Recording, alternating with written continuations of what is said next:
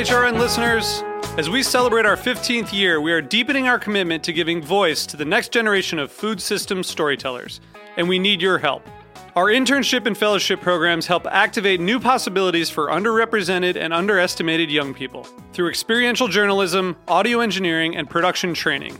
Through these unique programs, HRN helps food equity stewards build essential workforce readiness skills that expand their potential and foster economic mobility. Please consider supporting these critical programs. And with a minimum donation, you can be entered to win a dinner for two at an amazing restaurant in one of eight cities and tickets to a concert at a great venue in one of those cities. We have incredible partners across the country who have donated, as they also share our passion for helping to educate the next generation of food systems storytellers. Check out heritageradionetwork.org slash 15 to donate and enter to win today. That's heritageradionetwork.org slash 15 to donate and enter to win today. And make sure you donate before March 31st. Thank you. Today's program is brought to you by Korin, supplier of Japanese chef knives and restaurant supplies. For more information, visit korin.com. You're listening to Heritage Radio Network. We're a member supported food radio network broadcasting over 35 weekly shows live from Bushwick, Brooklyn. Join our hosts as they lead you through the world of craft brewing, behind the scenes of the restaurant industry, inside the battle over school food, and beyond. Find us at heritageradionetwork.org.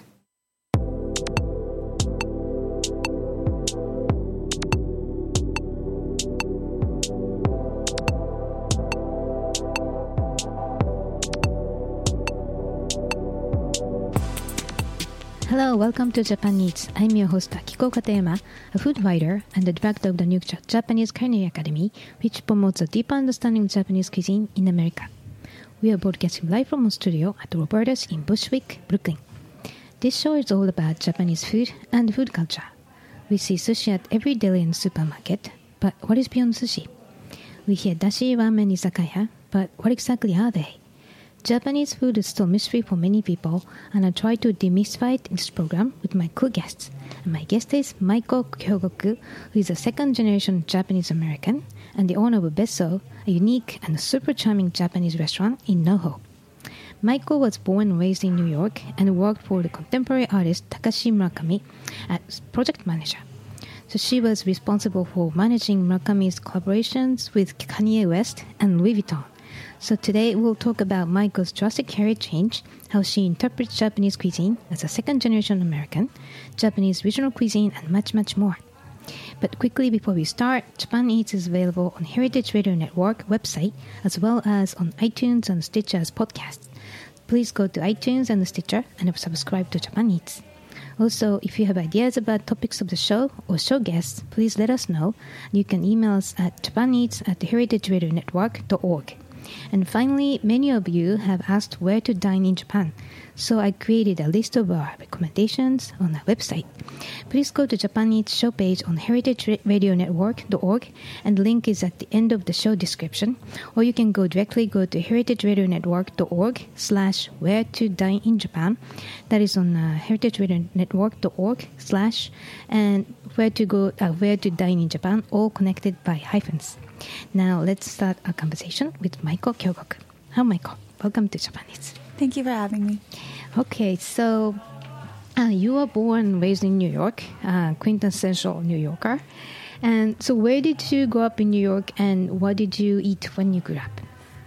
So, I grew up on the Upper West Side in New York, and my parents uh, owned a Japanese restaurant, and my mother was a wonderful cook. She made a lot of Japanese home cooking, different dishes all the time. So I was exposed to a lot of Japanese food at home, but um, also ate all different kinds of foods. Just being in New York, like everything from hot dogs to pizza to Indian food. Um, so I grew up eating a whole variety of different cuisines. Mm, that sounds very New York. and so uh, your father owned a sushi restaurant, and uh, it was Rikyu. So um, did you think of opening your own restaurant when you grew up? I think I was very. Um, I wanted nothing to do with the restaurant business at first. I knew how hard it was. Um, my, you know, I never saw my father when I was when I was going to sleep, he was still at work, and when I was, you know, going to school, he was sleeping, and you know, even he himself was was always like, it's not a an industry for girls, so Mm. you know, it's a lot of hours and it's a lot of manual labor. Um, so initially, I didn't um, want to be part of the restaurant world. Mm. Okay, and you have a very unique uh, career path. So, as I said at the beginning of the show, you worked as project manager for the contemporary artist Takashi Murakami at Kaikai Kiki, and you were responsible for managing his collaborations with Kanye West and Louis Vuitton. So, what did you learn from the job? You know, I learned about how hardworking Japanese people are. I mean, I, I consider myself a hard worker as well, but you know, the um, I was really I felt like that job really tested my emotional, physical, and um, mental limits as a person, um, and the people I worked with were so inspiring. They were very, you know, dedicated and determined. Um, and really kind of loyal to the company. And I learned about just um, kind of the grit that and determination that's that's needed in um, achieving something. It's really inspiring. Interesting. So that reminds me of you know the famous lifetime employment, and still I think people say lifetime employment is kind of disappearing, but I think by nature people assume you keep working for the company unless you do something crazy bad where you decide to quit. so is that kind of a corporate culture that you had? I I I don't know if you know. I think that um, everyone who worked there was really passionate, and I think that yeah, there was a little bit of that for sure. Um, he has a studio in Japan as well as New York, and I was working out, out of the New York office, but traveled back and forth um, quite often.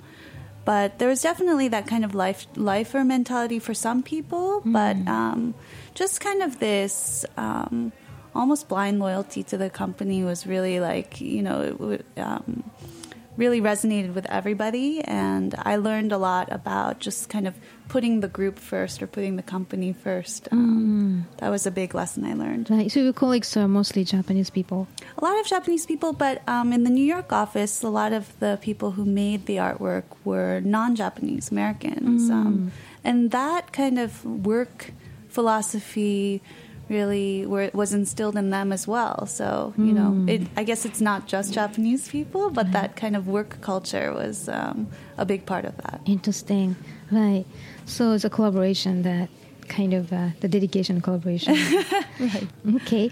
Um, so, and also, I, I think there's an interview I read about that you um, you you said uh, you shared your own love for Japanese culture with uh, That's Mr. true. Murakami. Yes. So, you know, one of the things I was really kind of inspired by and uh, admired about Mr. Murakami is that he really wanted to share um, his love of Japanese art and technique and culture through his works. And even in his work culture, I think that, you know, the mentality of being Japanese or what he believed as Japanese was an important aspect of creating Kaikai Kiki, his company. And um, it really influenced the way that I, you know, run my own business or think about, um, you know, how I would present myself as a Japanese person or even just in opening Bessou, you know, what kind of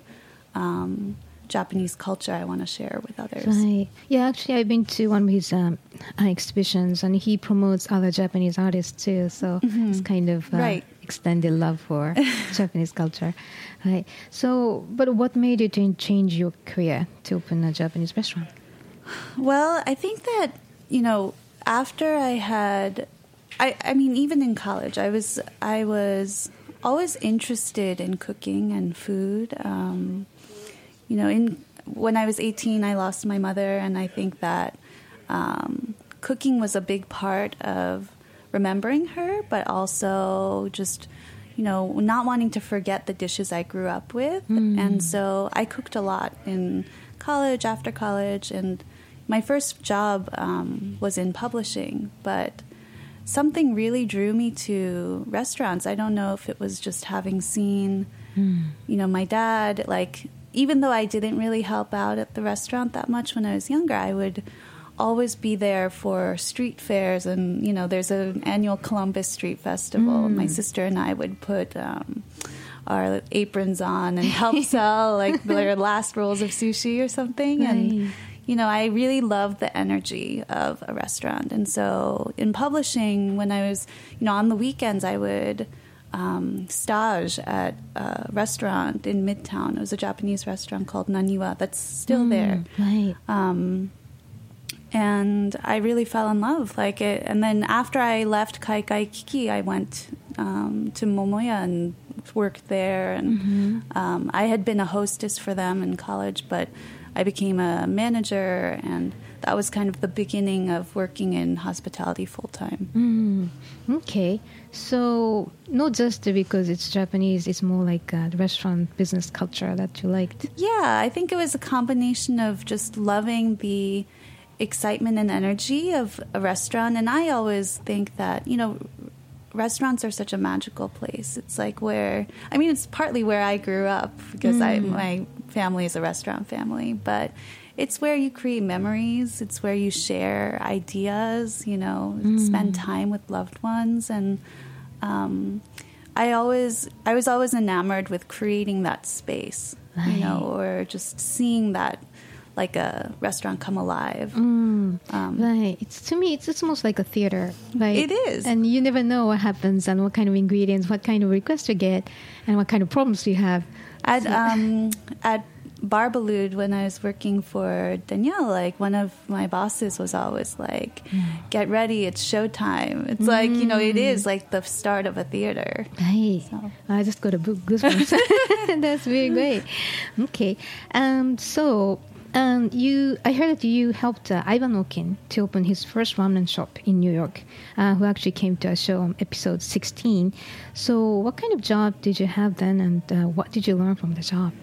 So I guess after you know after my time at Kai Kai Kiki and also working at different restaurants, I I did start having this feeling like I want to open my own business. Um, you know, growing up in a restaurant family, my parents were big supporters of like the entrepreneurial spirit and um, just following your dreams and being passionate about that. So I started feeling like, you know, how do I get there to open a business? Like, what should I, what steps should I take? And I felt like I was lacking the business experience and the knowledge um, of opening a restaurant. Like, what does it take to really open a business in New York? So, I um, was working at Thompson Hotels for a couple years, but then I moved to Tungsten, which is a multidisciplinary company. Uh, they have different facets, but there's uh, they were trying to develop a restaurant sector where they were helping chefs and restaurateurs find spaces, um, develop business plans, and so I was, you know, I became uh, some, uh, someone who would help chefs find spaces. I got my broker's license, and that's how I met Ivan. I helped him find his space um, on Clinton Street. Right. So your title was Director of Business Development, Yes. Food and Beverage. Yes. So it really summarizes everything. right. So you must have really had a um, great experience to learn, as if you opened your own place. I yeah, I met so many people and you know was able to see the process of opening a, a restaurant kind of before anything happens, you know. So everything from forecasting kind of financial rep- projections to what licenses are needed to open a space, what permits are needed. Um, These were things that were completely unknown to me, not to mention, you know, um, negotiating leases. I mean, that's a huge part of of owning a business. So Right. um, I was, you know, directly involved in that, and it really helped to make the next step for me later. Amazing. And as you practice, it's kind of going to school, getting being paid also. right. I yeah, you, I could you know you could say that. I definitely felt like um, I learned from seeing other people's experiences. Mm. Right, because I think the, the the parts of financials and licensing everything that's the most part. People got exhausted even before opening the restaurant. So Right. Great. Um, yeah, but I just, uh, you know, you're talking about uh, the entrepreneurial spirits, and I, I want to ask you more about uh, a little bit more about your dad. Your father is really kind of interesting person, right? Can you tell us about He- that? he's a, he's definitely a character. He's um so he owned a restaurant for 30 years on the Upper West Side. Um, you know he and he, he'll always be the first person to tell you about his story. Mm, okay. I wish he was here too. But um, he's, you know, he's like a self-proclaimed, self-made man, and he um, he really was tired of the way that Japan was Japan was when he was growing up in the 60s and mm-hmm. 70s. So after college, he moved to Spain. Mm-hmm. Well, that was um, a time that you know after World War II, everybody's working hard to recover um, recover from Right. the whole damages and growing Yes. fast. Right. But there was so, I mean, yes, and he was part of the baby boomer generation where it's very hard to get noticed. There's so many of them, you know. Mm-hmm. So he definitely felt like his opportunities lied outside of Japan, and so he, you know, through opportunities helped. Uh, Helped someone open a restaurant in Madrid. It was like the first Japanese restaurant.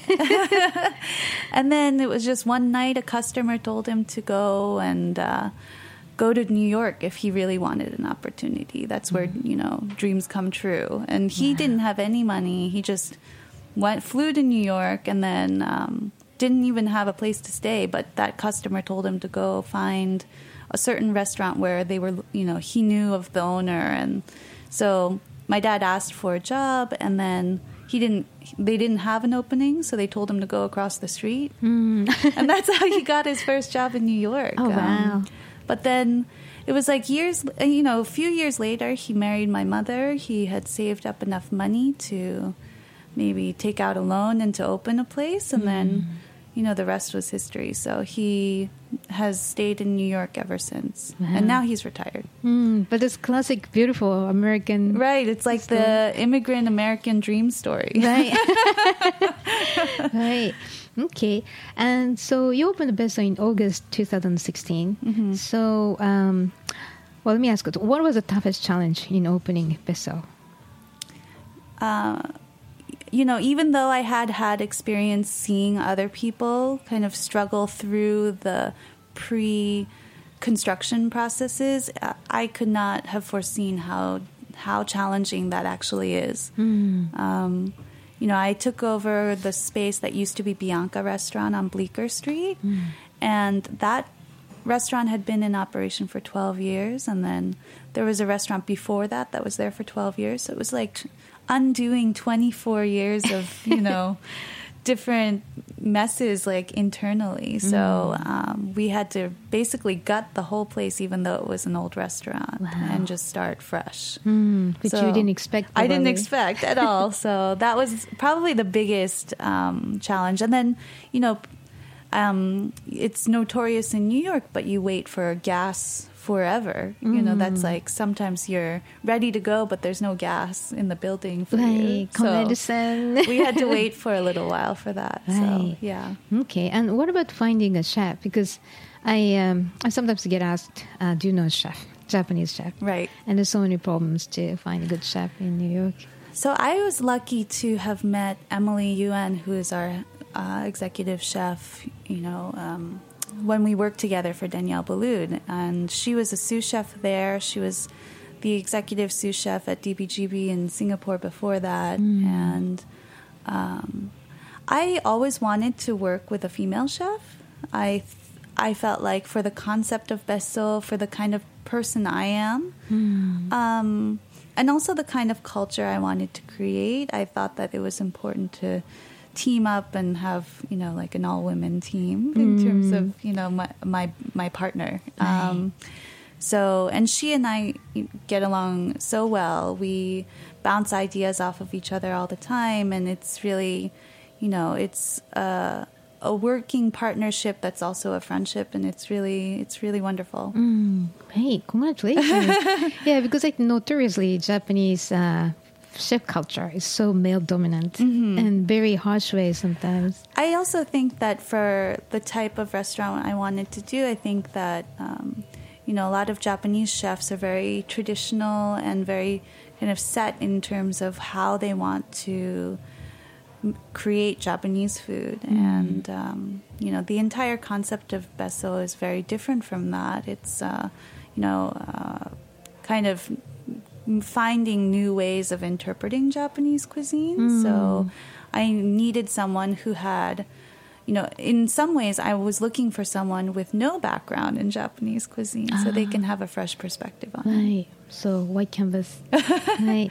So by the way, what's the um the the Bessou? What's the, what does it mean? Bessou. Bessou means vacation home or uh, getaway home. Means like a little retreat, basically, in Japanese. Right. So that's a big part of you know that I wanted that feeling of of people to escape from their everyday. Um, you know, I think that that's like the beauty of a restaurant in itself. But yeah, I wanted to create a little safe haven from Right. the everyday episode. So it's still your house, but you don't spend all the time there. It's Right. still- you- you're familiar, comfortable, but that's your Right. getaway. Right. And uh, so, what's the concept of Bessou? Bessou is, you know, um, uh, what we try to do at Bessou is uh, serve Japanese home cooking with creative twists, and I think that you see a lot of authentic flavors of Japanese cuisine, but then different interpretation of interpretations of it through um, maybe s- different spices or different cultures, um, and you know, we don't feel like very tied down to specific ways of doing something. I guess for me, um, you know, I wanted to create Bessou to, sh- at, initially, really just to share my family's home recipes with other people. Um, I think that you know, in a city full of Japanese restaurants, you never really see uh, Japanese home cooking. You see a lot of sushi and ramen, but not really comfort food. That's true. And I really wanted to share that because, you know, for my for myself, I never lived in Japan. I'm really a true New Yorker in that sense. I but I identify as Japanese as well as American and I you know, the only way I knew Jap- being Japanese is through food, and so I really wanted to share that with others as well. Um, but I also wanted to make it approachable for people so that um, they didn't feel like it was so foreign to them. You know, the, so we our approach was to find kind of homey dishes that that was couldn't be nostalgic for Japanese people, but maybe evoke some kind of memory for non-Japanese people as well. Interesting. And I think uh, what I, as far as I heard from you now, it's there is definitely a New York mindset. It's so free to incorporate something Well, interesting. yeah, I think that like uh, that's the beauty of food. Like food evolves all the time. Mm-hmm. You know, I mean, if you look at like ramen, it's now a Japanese food, but it used to be Chinese. Right. Yeah. you know, Right. or or anything else. Like a hot dog used to be German, or you know, it, was And hamburger. pi- yeah, hamburger. Like pizza was Italian at one point, and now it's you know very American. Right. And Chicago pizza. they, they don't have that.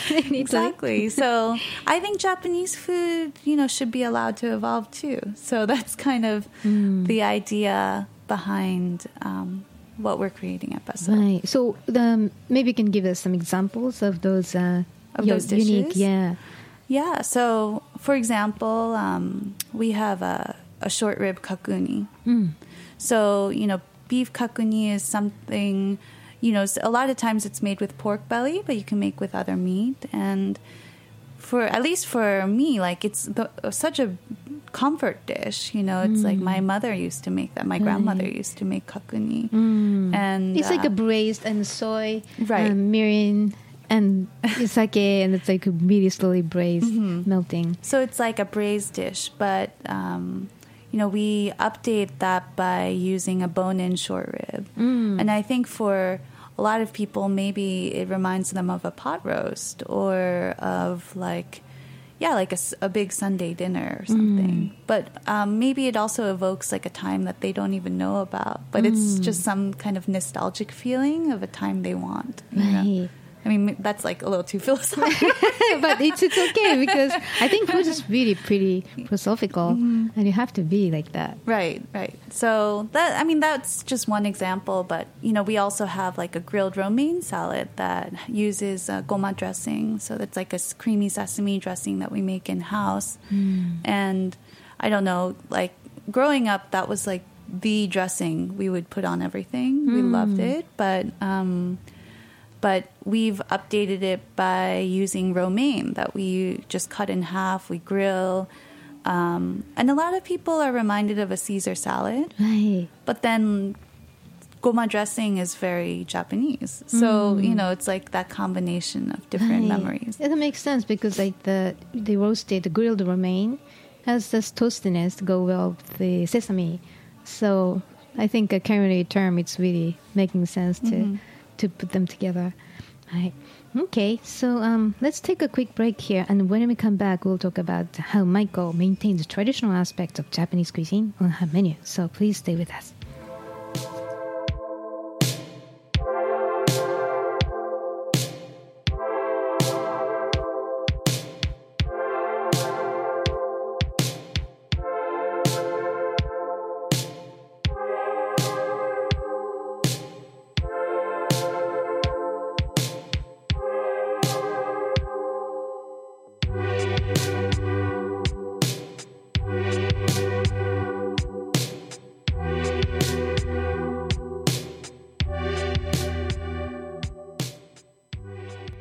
Today's program is brought to you by Korin, supplier of Japanese chef knives and restaurant supplies. Korin is proud of their Japanese culture and traditions, but they want you to know that their products are not just for Japanese restaurants. Their knives and tableware bring out the best qualities of food from every culture and fit into every restaurant, from French to Pan Asian to American, and that is why they're located in New York City, where people from every country in the world come to eat. Korin's unique store in Lower Manhattan is home to perhaps the most extensive collection of Japanese chef knives in the world, including Japan, plus the rarest natural sharpening stones and exquisitely designed tableware. They also host special events such as knife sharpening demonstrations and parties with New York's most famous chefs and restaurateurs. Korin is dedicated to this ideal, bringing the implicit and elegance of Japanese culture to your table, be it in your home or in the finest restaurant. For more information, visit Korin.com.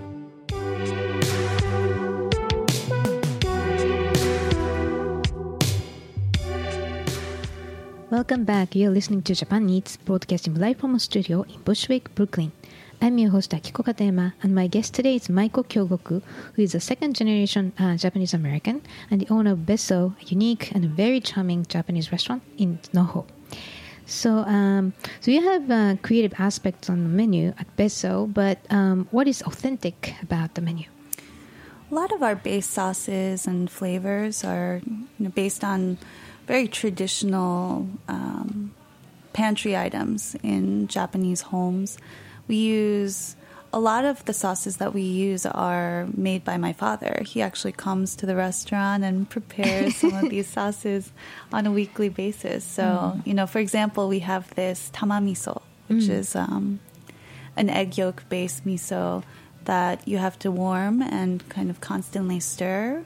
And you stir in the sugar and the mirin and the egg yolks till it's incorporated and creamy. I don't think it's it's common to see it even in Japan. It's such a very special item. It's it's so funny because growing up, that's you know what was in our refrigerator. So Mhm, I okay. never thought that that was not you know abnormal or unusual. I just thought you know that's like the miso. Mm, wow, how lucky you are. So, okay. And, uh, well, I, I remember when I had a dinner at uh, Bessou and the miso soup, and I smell. oh, wow, this is like my, grandmother's place. It oh. smells, it's so dashi, it's so authentic. Thank you. Yeah, I mean it's it's amazing because a lot of the like my our kitchen team had no background in Japanese cuisine, hmm. but they have a strong appreciation for it, and they you know work really hard to try to understand the the origins of things, like you know how you're how, what's the proper way of making something, and then from there we you know maybe make some updates or changes, but the base is always very authentically Japanese. I think. Well, I think uh, I respect those people outside certain culture. That objective approach actually tend to improve the original version quite a bit.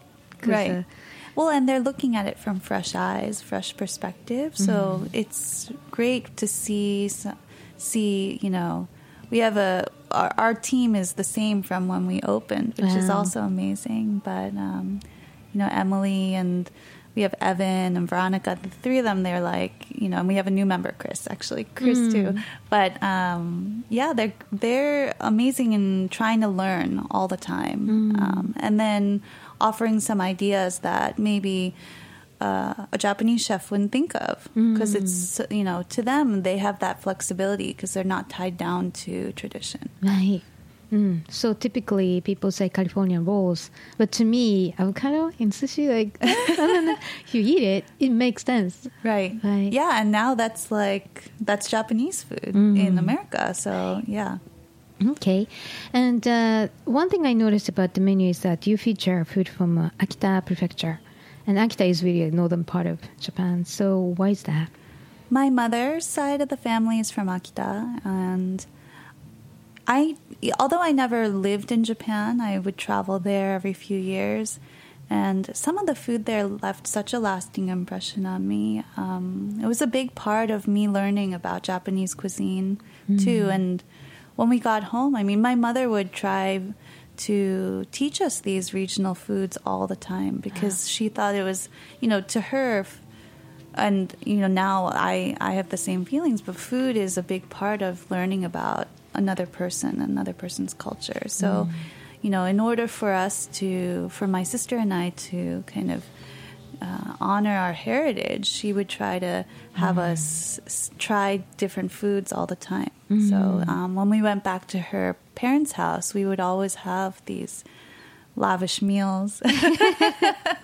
yeah. So they're waiting for you guys to come, and then this is, you have to remember this tradition. so it's like all of the regional dishes laid out on the table. So, Wow. yeah. Wow. It's great. That's great. Because my, my mother is from Tokyo.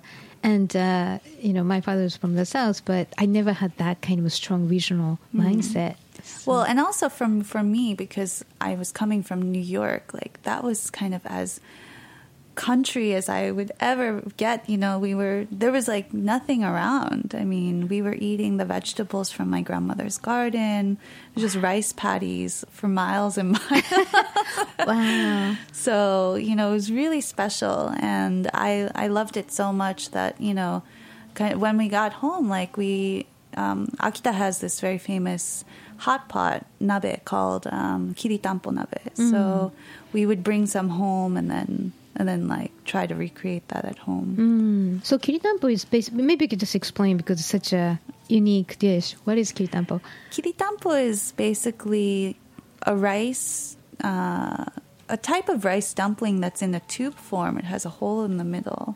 Um, and kiritampo nabe is a hot pot that uses this rice um, dumpling, and then you add chicken, and it's like a chicken and rice dumpling stew. Um, Okay.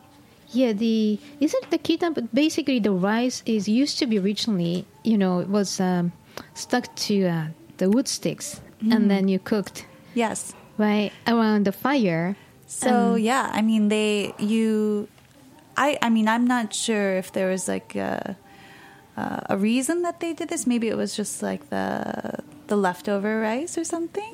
Uh, but you I well actually I know that you know Akita is very cold. So kiritampo is usually um, frozen or it's kind of like you have to dry it, you know, by by uh, grilling it, and it keeps for a very long time. So that must be one of the reasons. Right, so kind of used to be emergency food as right, well. Right, right. So yeah, um, at home, like because we don't have a uh, like a hearth, you know, we we would make uh, like a more casual version called damako nabe, which is basically rice balls. So and then you grill it in the oven. So it'd be like similar taste, はい。but the the rice dumplings were in different shapes. Okay. And uh, so, um, what what else are like uh, typical other Akita's regional cuisine? Maybe you can give some other examples. I think I mean there were a lot of like ingredients that I would, had never seen before, like uh, like junsai, which is like a like a oh forest green, I guess. That is Well, it's- Is that what it is? uh, it's from I- like the pond. Yeah, it's it's, it's uh, it's really hard to explain, but it's this kind of a you know jelly coated plant. Yeah, I, I don't even know where it comes from, but because Well, it was always in a jar. Yeah, it when I- comes from actually. It's like um, I think Brasenia. Mm. It's like a floats in a clean lake or Okay. pond, and then there's a specific uh, boat you handpick. Oh my gosh. Yeah, it's like uh, it's kind of pretty jelly and interesting texture. I mean, that ju- it blew my mind when I would eat that. Like my grandmother would serve that with a little bit of grated radish Mm. and s- soy sauce, and you put that on rice, and it's just it was so good. But you'll never find that Yeah, here. I think it's only specified in specialized in Akita. Like Okay. ninety percent comes from uh, uh, the junsai comes from Akita. Oh, like, okay. so Yeah, I mean, so I had that, and they have um, something called iburigakko, which is like smoked um, takuan, which is pickled daikon. Um, so these are also things that I would love to incorporate at Bessou. Actually, I looked up the why it's called uh, why it's iburigakko is smoked, and then said, you know, because it's so snowy and it's not sunny enough, you can't um, dry all those pickled um, items. Oh, Doesn't get dried because it's moldy, right? So they had to smoke,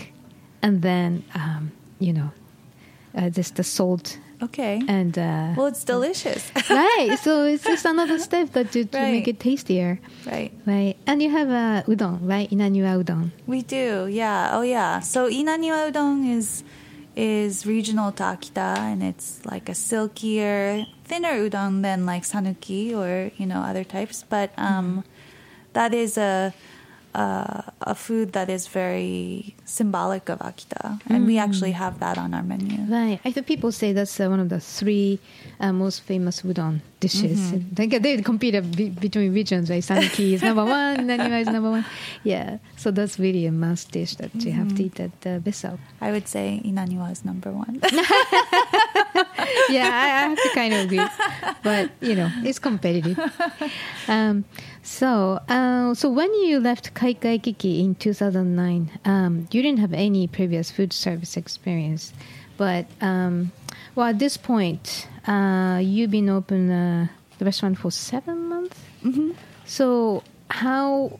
I mean, what did you want to achieve in the first place? You know, it's like, of course, you serve a nice Japanese um, food in a very relaxing place, but Um, you know, I wanted to open a restaurant and open Bessou because I think it's important to share Japanese culture um, with others. I mean, for me, growing up bicultural, Japanese American, I've always felt like an ambassador to Japanese culture to uh, to my mm. friends, to those who don't know Japanese culture. Mm. I I grew up always being the one of the only Japanese people in my whole school. Upper West Side. right, right, exactly. Right. So, you know, I'm always I was always the person with the answer even though I had never lived there before. you can make up answers. right. So, um, but then you kind of become that because you're all you are always that person, you know. And I thought I felt like, you know, I think my parents um, really instilled their love and pride of Japanese culture in me, and I I really want to share that kind of the the um, potential of Japanese food with others. You know, I think um, there's so many different types of of Japanese dishes that are still unknown in America, and you know, I this is only a small part of it, but I wanted to share some of the the comfort foods and home cooking. Mm, so it's your plan? You're gonna start introducing some other different kind of regional cuisine. Um, well, I think yeah, I think in the future I would love to. I mean, right now we are we are incorporating more dishes. We're working on a, a you know kamo nambang soba. Like, um, we're going to be. We're actually working on. Uh, not um, kind of being inspired by Junsai, doing like uh, vegetables in a gelée and adding that to a vegetarian soba dish. So it's like things like that that you know we're just we're just playing around, but you know I think the inspiration comes from these Japanese dishes you won't find here. Right. Yeah. I, first time I saw the menu at the Bessou, it's just really, I was so pleased to see regional cuisine, which I don't think I understood very well yet in this country because izakaya is a category, ramen is category, and Right. sushi, of course, is category. But there's so many different var- variation. Mm-hmm. Yeah. And I, I mean, I don't want to claim to be an expert, but I, I think that the way that I learned about Japanese culture was through food, and so if I can share just even a little bit of that with other people, I think that, you know, I hope I'm able to do that. Right. Okay. And uh, by the way, who comes to Bessou? What What are your customer demographics? Um, there's a good mix of different types of people. We have, you know, people from the fashion world, people from the art world. Um, That's from your background, I guess. I think so. I mean, you know, um, we. I mean, also, yes. I think our ba- my background and um, I think people see the restaurant and they feel like it's somewhat different. Like the I don't know. We, we're in NoHo and it's very like congested in other parts, but our street is kind of sleepy and it's a little bit like a, a secret spot. Right, just like one step into this street, right? Right, right. So I think when people find us, they feel like they've discovered something that, um, you know. yeah, I can of- believe like looking Bowery, like what? What is Yeah. this place? So yeah, I think that that's, um, you know, that helps and and attract a certain type of person too. Mm, Yeah. okay, and uh, what's the percentage of Japanese people? Do you see Japanese people too? Yeah, I, I think, you know, it depends. Like a, a third of people are Japanese, I think, and they um, they range. I mean, there's definitely a lot of uh, East Asian customers as well. Right. I think, um, but Japanese customers are always very impressed by um, how authentic it tastes, but Yep. then maybe the presentation is completely different from what they would expect. I had the same impression. yeah, it was such a great surprise. Right, and uh, so, but you you've been learning, uh, running Bessou for successfully for seven months, and what are you learning and discovering from the experience of running a restaurant? I am learning. Uh, I really have so much respect for all those people who work every day for so many years. I mean, I have a newfound respect for my father more than ever. After you know doing this for thirty years, that's crazy. Mm, how did he do that? I'm not sure. but um, yeah, I mean, it's a very hard um, lifestyle, and to do the, do it every day, I I have so much appreciation for my staff, my chef, who's like the smiliest chef you'll ever meet. it's very difficult to be like continue to be so upbeat, and you know she's she provides a really positive environment. So, but um, but yeah, I'm learning just um, how to be grounded every day and to this routine is is um, challenging sometimes. I've always done this. I've been in hospitality for you know ten years now, and but it's different when you own own a business. Right. It's like a lot more at stake, a lot more responsibilities. but your eyes are sparkling, and it sounds like you found the right place to be. Thank you. right. And I heard you had uh, some collaboration with uh, people such as uh, Mickalene Thomas, was a very famous artist.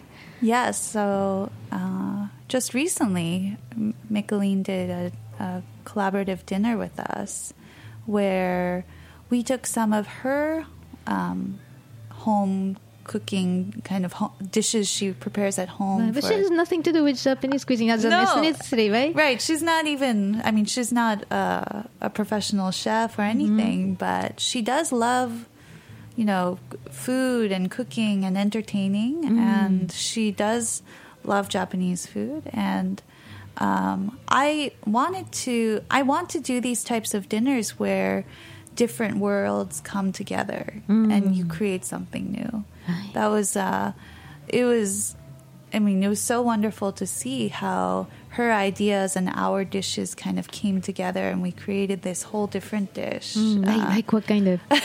we did like uh, lamb tsukune meatballs um, on skew- bamboo skewers that had um, crushed pistachio Wow. nuts and some wild cherries. That my was like God. uh, inspired by uh, a lamb meatball dish she often makes at home. Mm, and pistachio and lamb. Yeah, Right. and then uh, we did a duck curry nambang that is now kind of, you know, we've taken that dish and we're developing it some more to incorporate it into our spring menu. But um, she has her family is um, of Caribbean heritage, so there was like some incorporation of Caribbean spices, and that's where the curry came from. So, Right. yeah. Interesting.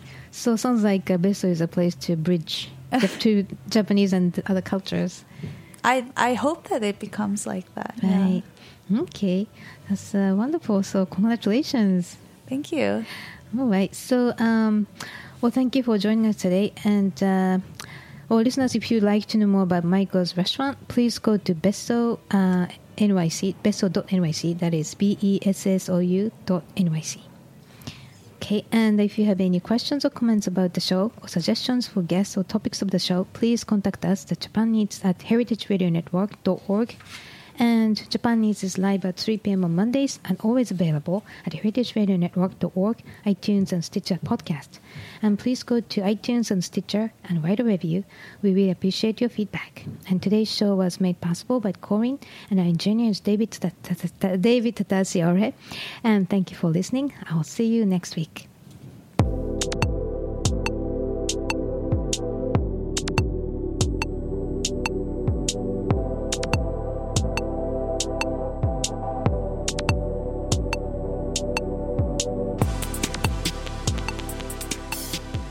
For listening to Heritage Radio Network, food radio supported by you.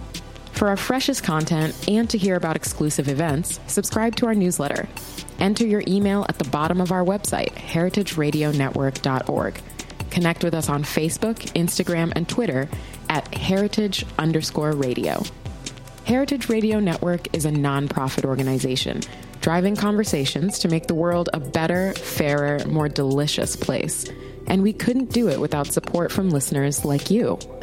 Want to be a part of the food world's most innovative community? Rate the shows you like, tell your friends, and please join our community by becoming a member. Just click on the beating heart at the top right of our homepage. Thanks for listening.